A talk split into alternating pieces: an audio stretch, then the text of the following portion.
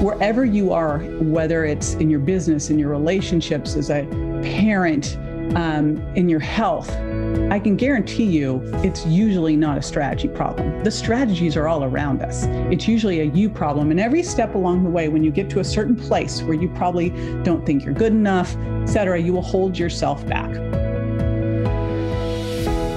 Welcome to the High Performance Health Podcast with your host, Angela Foster the show where we talk about everything you need to break through limits and achieve a high performance mind, body, and lifestyle. Hi, friends. If you have ever had to really dig deep for something, or you're trying to create something new in your life, something that's challenging, you're kind of leaving part of you behind and creating a new self, um, overcoming something that feels insurmountable, then you're going to really, really get so much from this episode today because I am sitting down with the incredible JJ Virgin, and she just has the most unbelievable story of challenge and growth and succeeding with so much against her. Um, she went through a terrible stage in her life where, after an argument with her son Grant, when he was 16, he ran out of the house really like steaming cross. And just hours later, she heard the terrible news that while Grant was crossing the street, he was struck down by a hit and run driver and left for dead. And he was clinging to life in the hospital with 13 fractures, multiple brain bleeds, and a torn aorta, which actually kills 90% of people immediately. And you'll hear from JJ about how they went with a positive mindset and took the small chance that he had of survival. She was launching a book at the same time when she was going through this. She was betting everything on its success. She'd taken an advance paycheck from the publishers um, and invested it in producing a PBS television show to promote the book and her brand. And literally, just as she's at that make or break moment, um, the tragedy hit, and she had to come overcome what seemed like insurmountable hurdles. And it's just an incredible story to listen to her. And she has such an empowering mindset. She is also an absolute expert on weight loss specifically for women and overcoming hormonal issues and really dealing with any kind of weight loss experience you're you may be experiencing. Um, so it's really interesting on so many levels. This episode, um, she is a triple board certified nutrition expert and fitness hall of famer, and JJ is a passionate advocate of eating and exercising smarter. She helps people stay fired up and healthy as they age, so that they can feel the best that they have ever felt at 40 plus. She's also a prominent TV and media personality. Um, she's been on many shows in the US, including Dr. Oz and The Today Show. She's a regular speaker and has shared the stage with notable people such as Seth Godin, Lisa Nichols, Gary Vaynerchuk, Mark Hyman, Dan Buettner, and Mary Morrissey. Um, she's also the author of four New York Times best-selling books: The Virgin Diet, The Virgin Diet Cookbook, JJ, JJ Virgin's Sugar Impact Diet, and JJ Virgin's Sugar Impact Diet cookbook, and her latest book, Warrior Mum Seven Secrets to Bold, Brave Resilience, shows caregivers everywhere how to be strong, positive leaders for their families while exploring the inspirational lessons that JJ learned as she fought for her son's life. This is an incredible episode. You, this is something that you may want to listen to multiple times. There are so many gems in it. And JJ really shares and teaches us how we can create, create an empowering mindset, how we can dig deeper than we ever thought was possible, and how we need to burn the boats if we really want to live our truly best life and how we can really create an empowering new self. So, without further delay, let me introduce you now to the absolutely incredibly inspiring and lovely JJ Virgin. So, I am absolutely thrilled to be joined today by JJ Virgin. It's so totally awesome to have you here on the show today, JJ. How are you? Welcome. I am great. Thankful to be here. Yeah, so exciting. I have so many questions for you. Um, but let's kick off with a bit of background story because not everyone, um, I do have a big UK audience and they may not be familiar with the incredible story of how you saved your son's life. And I just think you have such a powerful mindset. Um, I was reading actually today that when he was hospitalized and you can share more of the story that he was given like a, a 0.2% survival chance through the first night which is uh-huh. i don't know how any mother i don't know how i would cope with that with those odds but the way that you approached it. So please share a little bit of the background on that first. all right. And here's what's important about all of this. And it's funny because i wrote the book warrior mom. It actually was first titled miracle mindset but then i just didn't like the title so i switched it. Um, and when I read the book, people were like, How did you do it? And I go, I don't know. I just, you know, those were just, it was just in me. Reality was that I had a mentor at age 30 who, for six months, I thought she was training me on how to be successful in business. And literally for six months, it was, it was like going to mindset school. And so when this accident happened, the way that I responded was because it was so ingrained in me that I didn't even have to think. And I think that's really important because mindset is a muscle here. You know, Carol Dweck talks about growth versus fixed mindset. The fixed mindset is that person, and we all know that person is the person goes, Oh, you know, that happened to me. And they're the victim. And one of the things that my mentor Kay used to say is there are no victims, only volunteers. And the person with the growth mindset said, Well, that happened for me. Mm. and you know what can i do with this? And in the moment you might not be thinking oh wow that's so great. It happened for me you know? But when you get a little perspective and you can look at it it can really be those defining moments in your life that that change everything that change the entire trajectory of your life and everyone around you which is what happened with this. So that's the pre-frame of it.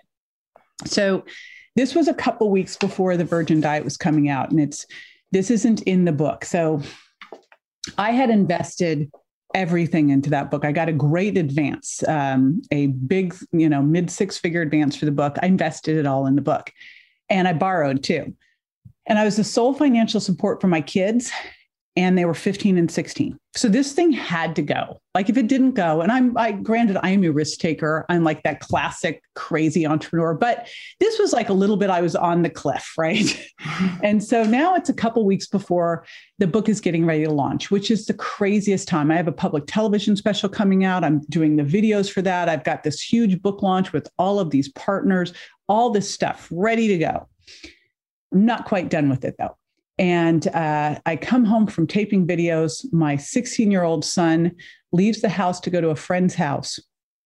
And along the way, he's crossing the street and he gets hit by a car. Now, from what we heard, the car was probably going 40 miles an hour. We don't know for sure because it was a hit and run. The woman got out of her car, gasped, and drove off. Our neighbor saw her do that because he pulled around to protect my son who was lying in the street.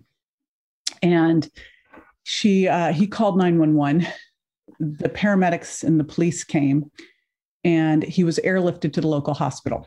Now, we didn't know any of this, and we just were so fortunate that my other son and my, my kid's dad drove by the scene like literally 30 minutes later and they were still cleaning up and one of the policemen said a boy got hit and he looked just like you and looked at bryce because they were a year apart. They looked the same.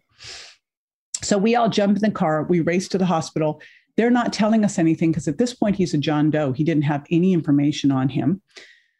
We get ushered into a conference room where the doctor tells us that he has a torn aorta, which, by the way, that's what killed Princess Diana. It kills 90% of the people on the scene. And he said this torn aorta is literally hanging on by onion string, uh, skin and it's going to rupture sometime in the next 24 hours if it's not repaired. However, he also has multiple brain bleeds. He's in a deep coma still has brain activity, but in a deep, deep coma. And if we were to do this type of surgery here, we would we couldn't do it because it would cause his brain to bleed out. We have to use a blood thinner. It's a very specialized surgery that very few doctors in the country do. Beyond that, he also had 13 fractures. He literally, when I went to see him on the stretcher, he had he was on a ventilator. He had a tube coming out of his brain to, to monitor the pressure on his brain. But I remember looking at him because he literally had glass sticking out of his skin, like glass. He had bones sticking through his skin. He both of his femurs had snapped in half. His shin had uh, tibia had snapped. He'd crushed his heel. He, I mean, it was just like you you you literally as a parent look at this and think this is not real. Like I couldn't, you know, my brain was going a movie. This is not real. And uh, the doctor said, you know, he's sometime in the next 24 hours he's going to die. He'd never survive the airlift to that next hospital. That was in Los Angeles. We were in Palm Springs, California. It was about a four hour drive or a 30 minute helicopter ride. He said, you know, even if he were to survive that airlift, he'd never survive the surgery. And even if he were to survive both of those things, and this is what really, like, uh, you know, we are all looking at this doctor now. He said he'd be so brain damaged it wouldn't be worth it. Now, my son Bryce, and, and this is why it's so important, like, to think about how you are with your kids. Because my son Bryce and my son Grant, you know, were raised by me and I had this mindset. I'd been trained on it when I was 30. So Bryce is looking at this doctor and he said, Well, sounds like maybe a 0.25% chance he'd make it. And the doctor said, Yeah, that sounds about right. And he goes, Well, that's not zero. We'll take those odds. And, you know, we looked at him and uh, he's definitely going to die here. So why wouldn't you, why wouldn't you attempt it? But I literally drove through the night to get to this next hospital, having no idea if he survived the airlift. And then, but when we get to this next hospital, five surgical teams. This first doctor is like, I got this. Don't worry. We do this all the time. You know, just, you just go upstairs. I'll show you where you can hang out and I'll come tell you it's all done. And literally put the stent in, came up, he said, It's all done, but I don't know if he'll ever wake up. And it was really interesting the whole way through. And it's such a clear thing on mindset because, hey, I didn't have obviously like it was out of my control whether he was going to live or die but was was in my control was the the vision i was going to hold for him. And i was so clear with him and i stood holding his two fingers i remember in the hospital after the first 24 hours where he'd survived the airlift survived the surgery. He'd had five surgical teams working on him to fix his you know put rods in his femurs and and uh, put the implant in and all of that and he's now in a deep coma they said he can't hear me which I've never believed that people in a coma can't hear you, and I've proof that they can't. So just be aware of that if you are working with someone in a coma. So I'm holding his two fingers because they're the only thing that wasn't covered in a bandage or road rash. And I said, Grant, your name means warrior, and I need you to fight. And the nurse is kind of looking by with pity, and nothing's happening. And she's like, he's not going to respond. And then I said, Grant, your brother Bryce loves you so much. And I feel a little finger squeeze. And I'm thinking, okay, I've had no sleep. Like clearly I'm crazy. I'm delirious. I'm imagining it. So I said, then said, Your grandma loves you so much, got nothing. And then I said, Your girlfriend Mackenzie loves you so much. And I got a squeeze and a little try to lift my fingers off the bed. And that's when I did this, you know, what a lot of people will call like uh, future casting, putting you into your future self. I said, Grant, you're going to be 110%. This is going to be the best thing that ever happened to you. You have to fight. I'm bringing in all the resources that you need and that's it. Like this is your piece. And i just held that vision. And i will tell you it took eight years. And most of the time that vision did not look like it was going to play out. In fact even when i was writing the book he tried to kill himself multiple times. It's one of the things that can happen with a brain injury is you get very suicidal. And i'm writing a book and i realized the book really wasn't about whether he survived. The book is how you show up in those situations, which I think is a really important distinction. I had some people who, um, when the book came out, actually posted hateful things on my Facebook page. Oh, sure, it's easy for you, your child survived. And I'm like, I'm not discounting oh anyone God. who loves their child. I'm showing you, like, however this is, and all the way through, I kept seeing him, you know, try and kill himself. And I realized, gosh, I might be publishing a book and my child is not here anymore. But that's not the point. And so it is so key critical for all of us to think about what is ours to do in terms of how we show up because we control that piece. We may not control, especially now, all this crazy stuff going on, but we can control how we show up and how we perceive things, right? Mm-hmm. Yeah, absolutely. And I wanted to speak to you about that because obviously, like 95% of it is controlled by the subconscious mind.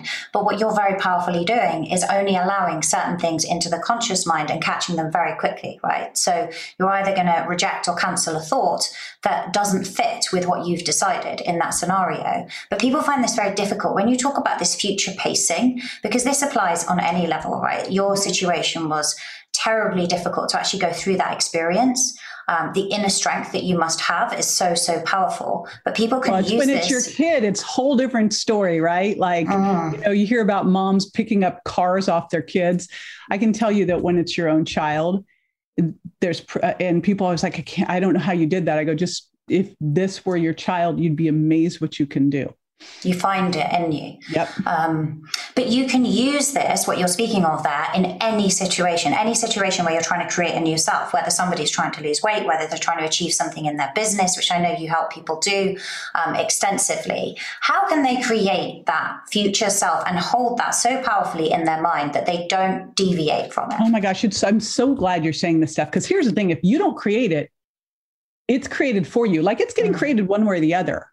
You may think, oh, I can never lose the weight. I'm always going to be overweight. Well, you just created it for yourself, right? So, mm-hmm. one way or the other, it is being created. I'll tell you a really interesting story of how I was first introduced to this. And when I wrote the, um, the book and we were selling Miracle Mindset to the publishers, they're like, but you're a diet book writer. You write about weight loss. You don't write about mindset. I go, it's all mindset. Like the single biggest thing I do in every single book, everywhere I start is I start with mindset. You know, it's just, it's easier to sell drop seven foods, lose seven pounds, just seven days than, you know, change that mindset that's holding you back and keeping you trapped because that's the reality. Whether wherever you are, whether it's in your business, in your relationships, as a parent, um, in your health, I can guarantee you it's usually not a strategy problem. The strategies are all around us. It's usually a you problem. And every step along the way, when you get to a certain place where you probably don't think you're good enough, et cetera, you will hold yourself back. So I was working with a doctor. It was kind of funny because he was a bariatric doctor. So he, he worked in obesity, except that he was obese. And I was always like the elephant in the room. I'm kind of like going, hmm, you know, you're obese working in obesity. But he said, you know, I have something I use with my patients, and when they do it, they 100% of them all succeed. And I'm like, all right, well, tell me what this one is. And he goes, and it doesn't cost anything. I'm like, okay, I'm totally sold. It must be really, really hard. Well, all he would have them do is take a picture of the body that they so wanted to embody, like the one that was right for them, and put their face on it that simple so that they could actually see themselves there. Like Wayne Dyer says, you'll see it when you believe it. Well, everything's created twice. First, you have to believe it here. First, you have to see it in your mind's eye in order to create it out in reality. So if you've got some whole weird thing about your health and your weight that you're not worthy and you're not good enough, and the reason I say that is I queried my community a couple years ago and I said, Well, if you're not where you want to be in your health and weight, why not? And it was like, I'm not good enough. I'm not worthy. I'm like, Oh, wow, that's not what I would have expected. But if anywhere in your life, if you've got some some internal dialogue, self-talk, limiting belief, victim talk that's there, you, you got to see past it and put yourself dr joe dispenza talks about this you know put yourself into that future person so clearly feel everything your body doesn't know the difference so mm. you just have to be there now, you know, not not Ram Dass, be here now, be there now, right? Be there now and feel what it feels like. Like really put yourself there. Go into your daily meditation and be so there that your body already knows that you're there. Like I saw Grant so there, I knew it was just time that he would be there. It just was going to take time. And hopefully that he wouldn't, you know, manage anything horrible to himself along the process while we are healing his brain. So that's the thing. It's like getting the emotion, really understanding whatever that thing is, that clarity of focus of the thing you most want. How does, how, who is that person? How do they live? How do they feel? What are they experiencing? Right. Hmm. And that's the key thing, isn't it, as well, is you've got to really, really want it. Because if you don't really want it, you're never ever going to be compliant or put in the discipline and the work that's required right. to have it. Because there's always yeah, a price. Have a lame goal. yeah, don't have a lame goal. That's true. I remember early on, I had someone. Uh, I, I, was in a multi-level marketing company. This is in my 20s. It's it actually was in my 30s. It's when I met that mentor, and um, there was a teaching that said it's not the how it's the why it was this whole thing of like if you if your why is big enough the how shows up and which nowadays we all know but back then it was like the craziest idea ever. But it's true. Like if there's something you know um, in the book i talk about if you want to take the island you got to burn all the boats. Well here's grant. He's lying in a in a hospital bed in a coma. I'm telling him he's going to be 110% i know most of what i'm going to do is not going to be paid by insurance. And if I don't make the book go big, I'm bankrupt. And so, you know, I didn't have a, I, I'd put stuff in place, but the, the hows weren't super clear, but the why was so big that that book became a New York Times bestseller. It was on the list for like 26 weeks.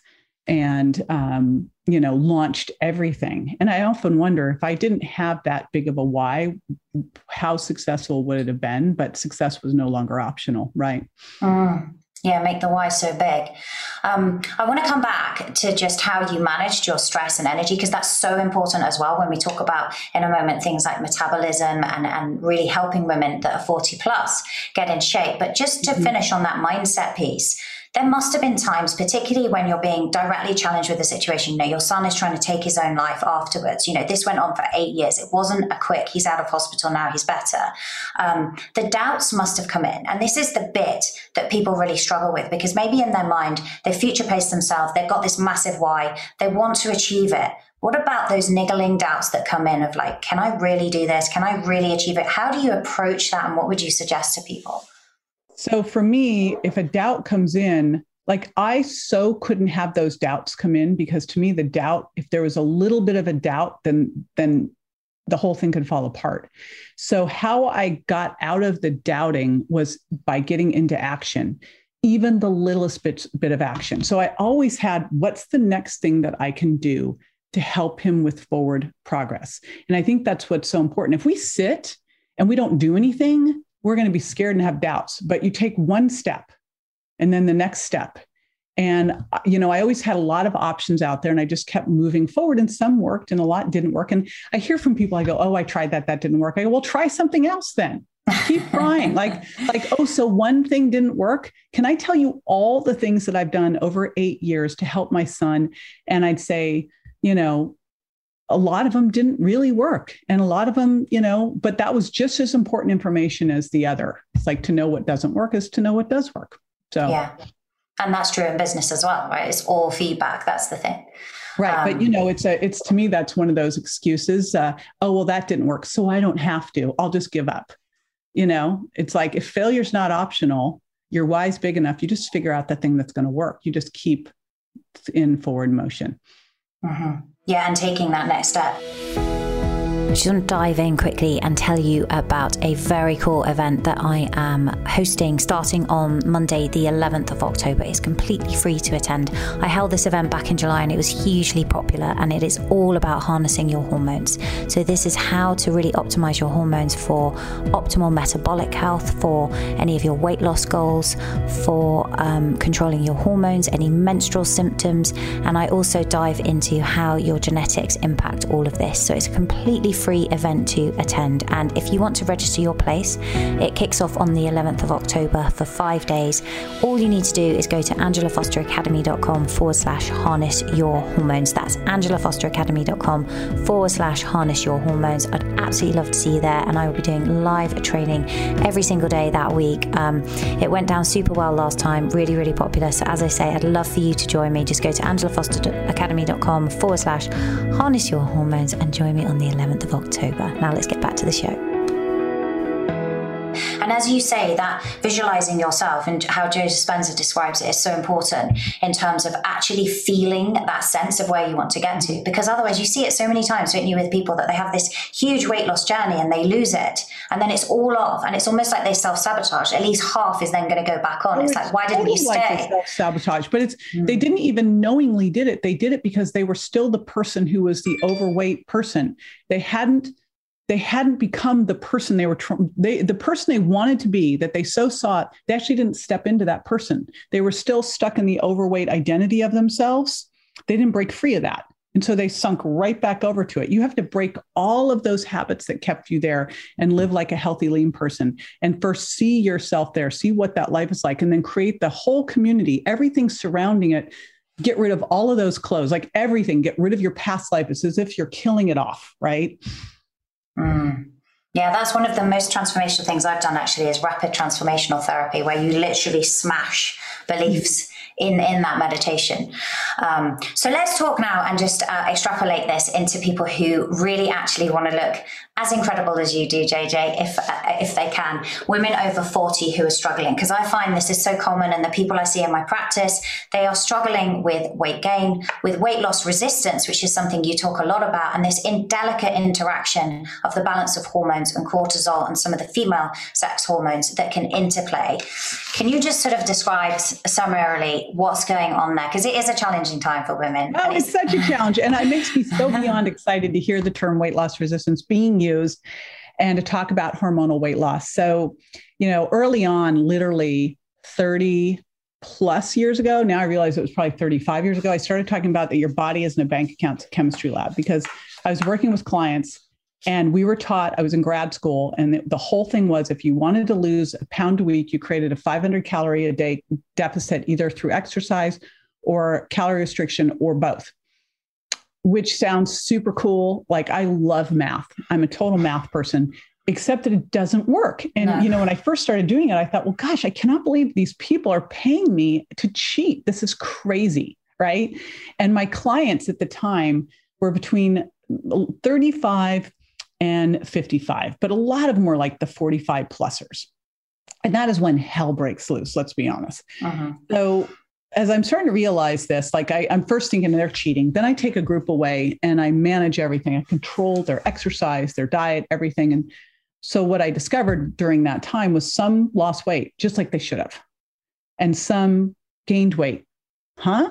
And some just mm-hmm. stayed the same. And that's when I went, wait a minute, this premise couldn't be right then. What if it's not?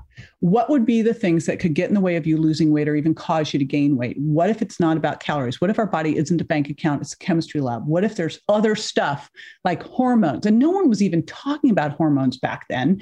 We didn't talk about it with exercise. Everything in exercise was to do long, slow distance, which we now know doing loads of cardio actually can make things worse, not better. And so I started playing around with it. I started taking women to the world's gym down in Venice, Venice Gold's Gym, and where that was like the mecca of bodybuilding. And they were afraid to lift weights because they were afraid they're going to get big. I'm like, you're not going to get big. You're going to change your your whole way your body handles things, and you're going to improve your interest rate. You're going to become more metabolically charged. So the things that can get in the way of you losing weight or cause you to gain weight. Stress is a huge one. And, uh, you know, you wonder over this last year, as so many people gained weight, was it the stress that caused them to start to eat things they shouldn't have eaten? Because stress, when you're stressed, we know that it lowers serotonin, so it's going to make you crave sugar. We know that it makes you insulin resistant, so that your body's not able to burn off fat, so you're hungrier. We know that it impacts sleep, which again makes you more insulin resistant and lowers ghrelin, or raises ghrelin rather, so that you are now hungrier. So now you're more insulin resistant, you're hungrier, and you're craving sugar. Now, stress will do all of these things along with making your gut leaky, which then makes you more inflamed and react to more foods, right? Mm-hmm. That can mm-hmm. then start to hurt you as well. So you go, is it, was it the stress creating the making you eat the things you were eating? like yeah, which it's a perfect storm and which came right? first, right? Or is it all going together? So we know stress is going to impact leaky gut, sugar cravings, insulin resistance. We know insulin resistance in its own is, is a huge problem for weight gain because you literally can't access stored fat for fuel. You're hungry, you're better at storing fat, worse at burning it off. And then we have stress impacting your thyroid function. Well, if your thyroid function's low, it's going to impact all your sex hormones. If your sex hormones are imbalanced, you're going to be better at storing fat and it's going to be harder to burn it off. You're not going to be able to build muscle. Muscle, like if you really look at the key for metabolism, especially as we age, it's optimizing thyroid function and not listening to the dumb lab tests. I don't know what they are like in the UK, but in the US, it is absolutely amazing to me that we still follow the averages instead of the ideal because the averages are based mm. on people who have thyroid problems. you know, yeah, exactly. Like, and they get adjusted as more and more people fall in that category. The average yes. becomes adjusted, doesn't it? So the average was really like disease before, and now it's readjusted. And I think no, people don't really realize that. Mm. It's just like um, body fat percentages. So when I was in doctoral school, we had one whole semester where all we were doing was body composition, using all the different testing metrics and figuring it out. And back then, women had um, 10 to 12 percent 10 to 15% essential fat. That means fat they had to have to survive. Men had somewhere between 3 to 5%. And then athletic males would be like in the 5 to 12% ratio.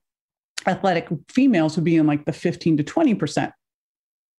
Then they considered like women 18 to 20% was, you know, good ratio. Oh, 25% over 25% was a problem. And for men, the ideal was somewhere in the 10 to 15%, you know, up to 18. But when they got past that, it was problematic. Now, all of a sudden, it's okay to be, you know, 20 to 25%, and you don't have a problem until you're 30 to 32% body fat. I, I like, go, wait a minute, we did not change. This would have to be thousands of years. You just made it acceptable to have more body fat. And guess what? I totally disagree with all of this crazy stuff going on that's saying it's okay to be overweight. No, it is not. It's okay to be overweight if that weight's from muscle, but it is not okay to be overweight if that weight is from fat because fat is not benign. Fat is its own endocrine system and it's not a pretty one.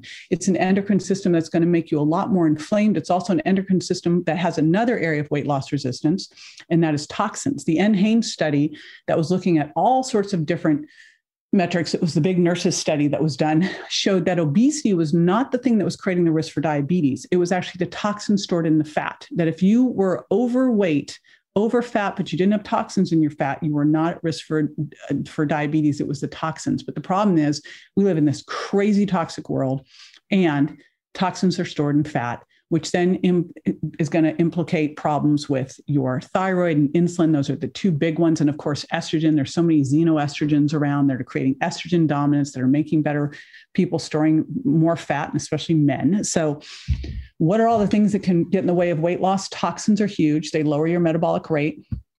Um, we know that, and, and they do hormone disruption thyroid and insulin problems, cortisol problems, and what it does with your sleep. One poor night of sleep is going to, if you are eating healthy and exercising correctly and you're not sleeping well, you are at risk for obesity. That's how key sleep is. It's probably the most important.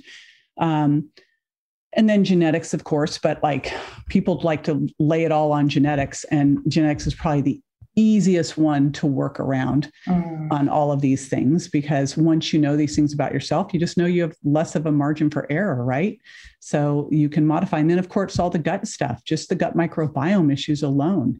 It's why people think they can do these diet sodas and they don't create a problem. We now know it disrupts your gut microbiome and makes you more insulin resistant and can lead to diabetes. Yeah, absolutely. No, all of those things, um, which is what I share with my clients. The hardest thing I find, I don't know if you find this, is actually getting women who are kind of typical type A personalities to actually dial things back. Because when it's all happening and they feel like the weight gain is actually spreading in the wrong area, so they start to feel under muscled, they're now getting weight around their abdominal area. Their natural instinct is, oh shoot, now the number of workouts I was doing, you know, one workout a day is no longer enough. Now I need to layer in another one. Exactly. I'll do a HIIT class and less. then I'll go for a run. Yeah. like I'll eat less. And this just yeah. raises this whole kind of stress storm that's going on within the body. So counterintuitive.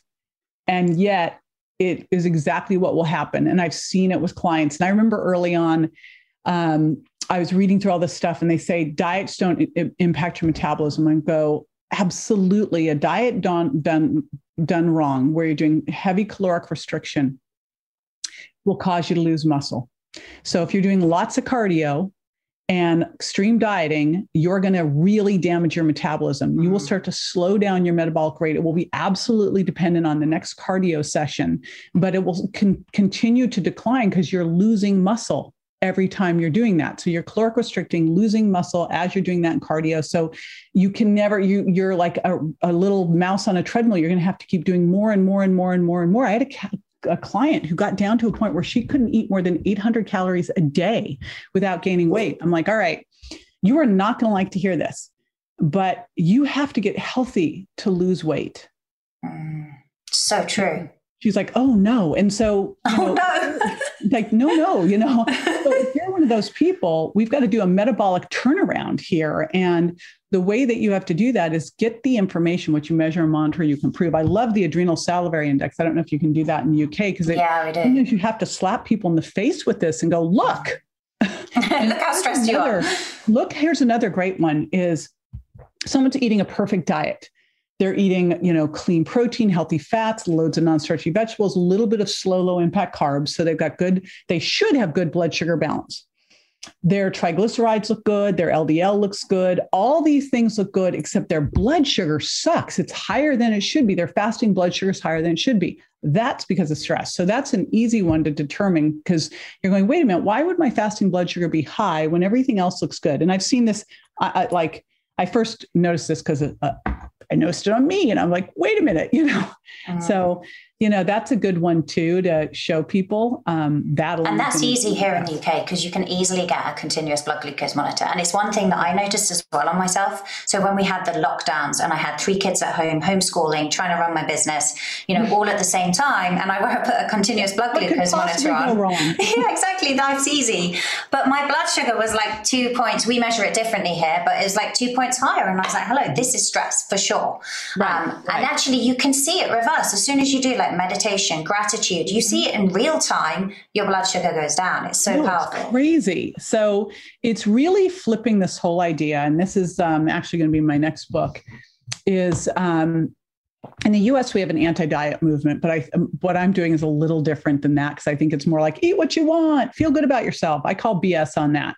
Here's what it is: we need to look at how we use diets, and we want to use diets therapeutically short term to learn things about our body so that we know what we should put into our everyday ongoing life. So let's say you go through and you do a, a um, vegan diet and you go gosh when i do this vegan diet i don't feel as good. I'm more bloated. I'm having trouble maintaining my muscle. Well your big takeaway might be hey you know, I love all the plants in here and I need to add some animal protein. That works better for me, right? Mm-hmm. Then you might do when I eat animal protein, I'm feeling bloated. Hey, I need some enzymes. So I take people through on the virgin diet.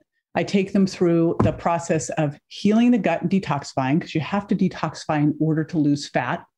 If you've got toxins in your fat and you don't have your detox pathways working well and you start freeing up that fat, you're freeing up the toxins and they won't be able to get out unless you've got good detox strategies on board.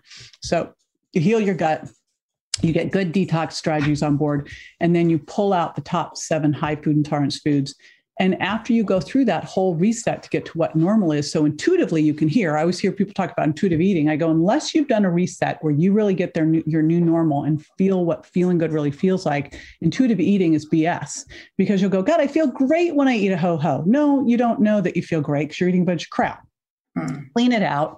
Then you go in and go, how do I feel when I eat pasta? Yeah, and I will tell you the other day we ordered some some takeout from a place we love that's super healthy, except that they substituted our spaghetti squash with this gluten pasta. And I was like, all right, you know what? Let's do a little trial. I'll take enzymes. I'll see what happens. Three pounds overnight. I told Tim, I go, and I had wow. like a little bit of it. But but that's that's why we use scales. It's not to get on the scale and go, oh my gosh, you blew it. It's to go, wow, look at that. I didn't eat um, you know, 10,000 calories of pasta.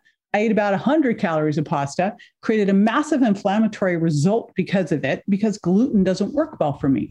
So this is what we've got to do is use diets to connect the dots, to figure out these things so that we then know how we should be eating, what works best for us, right? Mm-hmm. Yeah, absolutely. And as you say, until you've got really healthy and you actually know what that feels like, you can't tell whether something's making you feel bad because you haven't really got the night and shade to compare it to. No, that's why I was um, laughing. People go, Oh, I must be needing magnesium because I'm craving a chocolate bar. I'm like, No, you're just craving a chocolate bar. Like just craving it. Like just give me a break. I, ne- Get over I must need potassium because blah blah. I go, no absolute garbage, right? That's why I had the Jolly Ranchers watermelon candy. Uh huh. Okay. yeah, my Labrador tries those excuses. um, now, on those seven foods, I know that one of them is soy, which is a bit kind of, people seem to be on either side of the camp with soy, right? It's very 50 50. Some people say, no, I've read all the studies and I think soy is okay. Other people are very much like, no, it's a GMO food. It's not great. I think we have stricter rules here in the UK. But why soy? Because I know that's well, one of the no ones. Yeah, we got to divide the issues. So the first issue is GMO. So, and corn and soy are two of the foods that are high GMO. So, if we took the GMO piece of it out and went, all right, it's not GMO, it's organic, which turns out, like in the US, most of our organic soy is shipped to Japan. I go, that is so ridiculous. So, if we're doing organic, a couple things that are important to know about soy. It was used like 5,000 years ago for soil mineralization. That's what they were using it for to help rotate the crops. crops. And then they discovered that if they heavily fermented it to get rid of the lectins and phytates, that they could actually, it would be digestible, they could eat it and be okay. So, what does that mean? That means it needs to be heavily fermented if you are going to use it. So first thing with soy is if you are doing it because there is some value to like phytoestrogens are a whole nother conversation and whole controversy but i i like phytoestrogens. I just tend to get them from flax and sesame and garbanzos. But um, we have an issue. The other issue with soy beyond the fermenting of it is what it does to hormones. And the one thing that i've seen over and over again and this is why it makes me concerned you know it's probably not every once in a while getting some soy. That's the issue. Now, soy sauce tends to have gluten, so get gluten free tamari.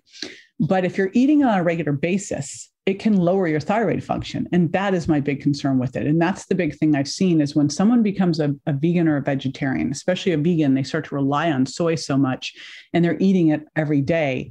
And now they're going to get those effects on their thyroid. A couple other critical things for children, because it does have those phytoestrogen effects, they're seeing that boys are not developing like they should be and girls are developing too quickly. And then men, men they're seeing they did an interesting study where they looked at men eating soy three times a week and they found that they had smaller brains than the, the, other guys. So you're wondering like what's this doing to testosterone et cetera because men aren't supposed to have estrogenic effects right? So it's it's one of those ones that there's i think there's more questions than answers on. Mm-hmm. Um, so I don't really see the point of it. But remember, in the virgin diet, it is not about never eating these foods. The virgin diet is about taking the foods that showed up most on a food sensitivity test. So I was doing food sensitivity testing with doctors, teaching them how to do this. I had a course called Overcoming Weight Loss Resistance um, 12 years ago, and I was running around the country training people. One of the things, tools I used was this test and I was using it with my own clients as well. So I saw all the results. Now, gluten is a different type of test. On this test, you'd see wheat, but we were also doing gluten intolerance testing. So I was seeing it elsewhere. And I saw about 40% of people were reacting to gluten in that way. I think there's, it's like um, maybe 0.5% of the population is actually gluten intolerant or, or celiac um, but a lot more gluten intolerant. And then there's just the people who are gluten sensitive, which that could be because of you know Roundup that's sprayed on the crops. Um, it could be because we've hybridized gluten and genetically engineered it to make it much more gluteny.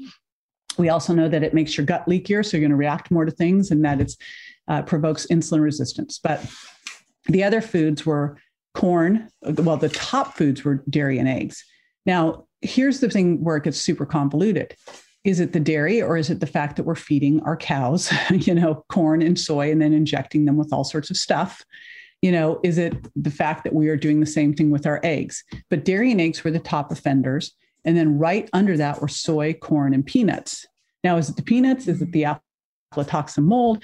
You know is it the pesticides? We can't unpack. You could never take it all out and unpack it all. Um, but the the way that i do this is set up so that you become your own food detective. And the reason I put sugar and artificial sweeteners in is because sugar and artificial sweeteners majorly disrupt the gut microbiome. Fructose makes the gut more leaky. Sugar feeds the bad uh, bacteria. Um, artificial sweeteners disrupt the gut microbiome, make you more glucose intolerant. So I put all those things in you do a reset, you get them out. It helps to really unprocess your diet. That's the first thing, because you're not going to go gluten free and then go get gluten free cupcakes. Like, that's not the point. It's to get all of that garbage out and then find your new normal and then go back and re challenge one by one and check in with yourself. Because the reality is, I don't care what a lab test says. If you eat dairy and your face breaks out, that's the information. Mm-hmm. If you eat gluten and your weight goes up three pounds and you ate like, you know, uh, half a cup of some pasta, uh, clearly there's a problem there. So you go through and you connect the dots. If you eat eggs and you get bloated and have stomach cramps, right? So you just go through. I'm just listing things that happen to me. So it's easy to do. You can figure out which foods work for you and which foods don't. And that's really critical. And it's a very empowering thing because the diet culture is, oh my God, I blew it today. I'm a bad person, blah, blah, blah, all this garbage. This is this is a different situation. This is the learning when you go out and tie one on with your friends and go i'm never mixing champagne vodka and uh, baileys again right? You know? Yeah. those things you learn you go okay well that made me feel crappy. So this isn't something i'm going to do on a regular basis. Maybe once in a while i'll have a bite of birthday cake but i'm certainly not going to be like bringing cake home every week and sprinkles cupcakes because i feel terrible when i do it Yeah, and the only way to get to know that is, as you say, is to take them out and then work out which ones you right. are sensitive to. Right. I think a lot of people That's don't realize that. No, and I think a lot of people don't realize that actually when you're eating these foods, that again is going to inhibit your weight loss because if you're driving up inflammation because you're intolerant, then it's going to be difficult as well. Um, and so, just I'm just curious on the exercise component of this. We talked about over exercising. What have you mm-hmm. found in, in terms of is the, uh, the perfect balance to get that kind of lean physique that gives you that flexible metabolism without going too far? Well, there's so much more to it than just the exercise, of course. So, first of all, is make sure your diet's dialed. Mm. And if you can do a fasted workout in the morning, you know, bon- bonus points for that. Um, and making sure you're getting good sleep and good recovery. I think that is one of the key things. Like, you don't work out super hard every single day. You cycle through this, just like you're cycling your diet and cross training your diet. You got to cross train your exercise. And you need to make sure you've got good thyroid function because if your thyroid's not working well, you're not going to be able to have build muscle well and that you've got you know good testosterone levels because again same thing. And that you're not stressed because if cortisol's high you're going to be breaking down muscle which makes you catabolic. You can't build it. Knowing all of that and then making sure you're getting adequate protein so that you have what you need the building blocks to build muscle and I will tell you that back in my 20s, when I was doing all the body fat testing, my body fat was 25%. I was working out like a maniac. Like all this information wasn't available. I was like my own guinea pig. And um, I would do loads of cardio. I was training clients, running with them. I did weights four to five times a week. I taught aerobics classes and again 25% body fat. And i was always watching what i was eating but i was doing a vegetarian based diet and eating six times a day eating very low fat which was all the stupid information at the time. Then like as i started to do all that body fat testing i stopped being a vegetarian.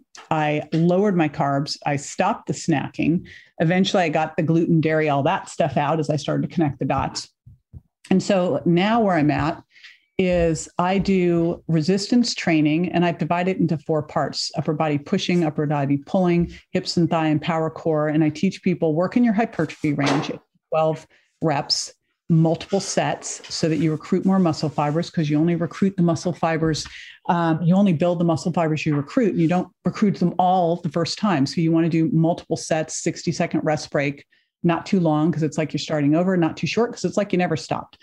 So I make sure I hit each muscle group at least twice a week, sometimes three times a week. And I go hard. Like I do the heaviest weight I can handle in good form. If I can get to 12 reps, I up the weight. If I can't get to eight, I lower it down.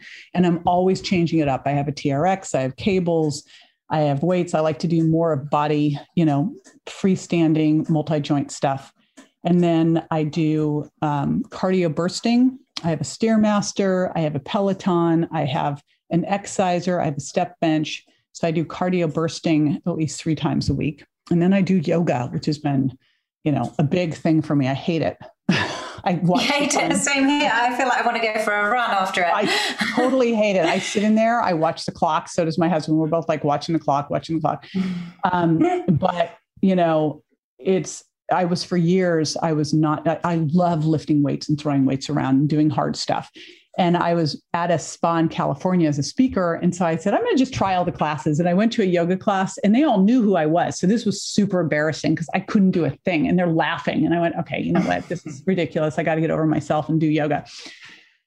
And it's been really, really good um, and key critical. So my four things that you do are you move more, and but that doesn't count as exercise because for it to be exercise you have to get hot sweaty and it should hurt a bit so like i go paddle boarding but to me that's not exercise unless it's really choppy out on the bay. And I walk the dog. That is not exercise. It's exercise for her, maybe. And then um, you do your resistance training, each body part at least twice a week, maybe three times, 20, you know, 48 to hour or more rest break in between. And then you do your cardio bursting three, four times a week. And then you throw in some yoga, flexibility, core, more on the restorative side than the super hard side. And then get a really great body worker massage thing a couple times a month. And I got to tell you, all this self care, like, oh my gosh, I, I was like kind of outlining my ideal self care thing, and I'm like, when do people work? You know, how, how, do you fit all this stuff in? I've got red light and sauna and and this neck roll, and I'm like, I, It's yeah, how do you get it all in and get it well? Well, my question to you is how have you managed to achieve so many things and such high levels of productivity and get the good sleep and the nutrition? How do you do that? What's your kind of secret to power productivity? Well, I don't have three little kids at home right now. So it's very true. different. Like my boys are now, gosh, they just, I was like, they just turned, they're 24 and 25. So it's a whole different game now.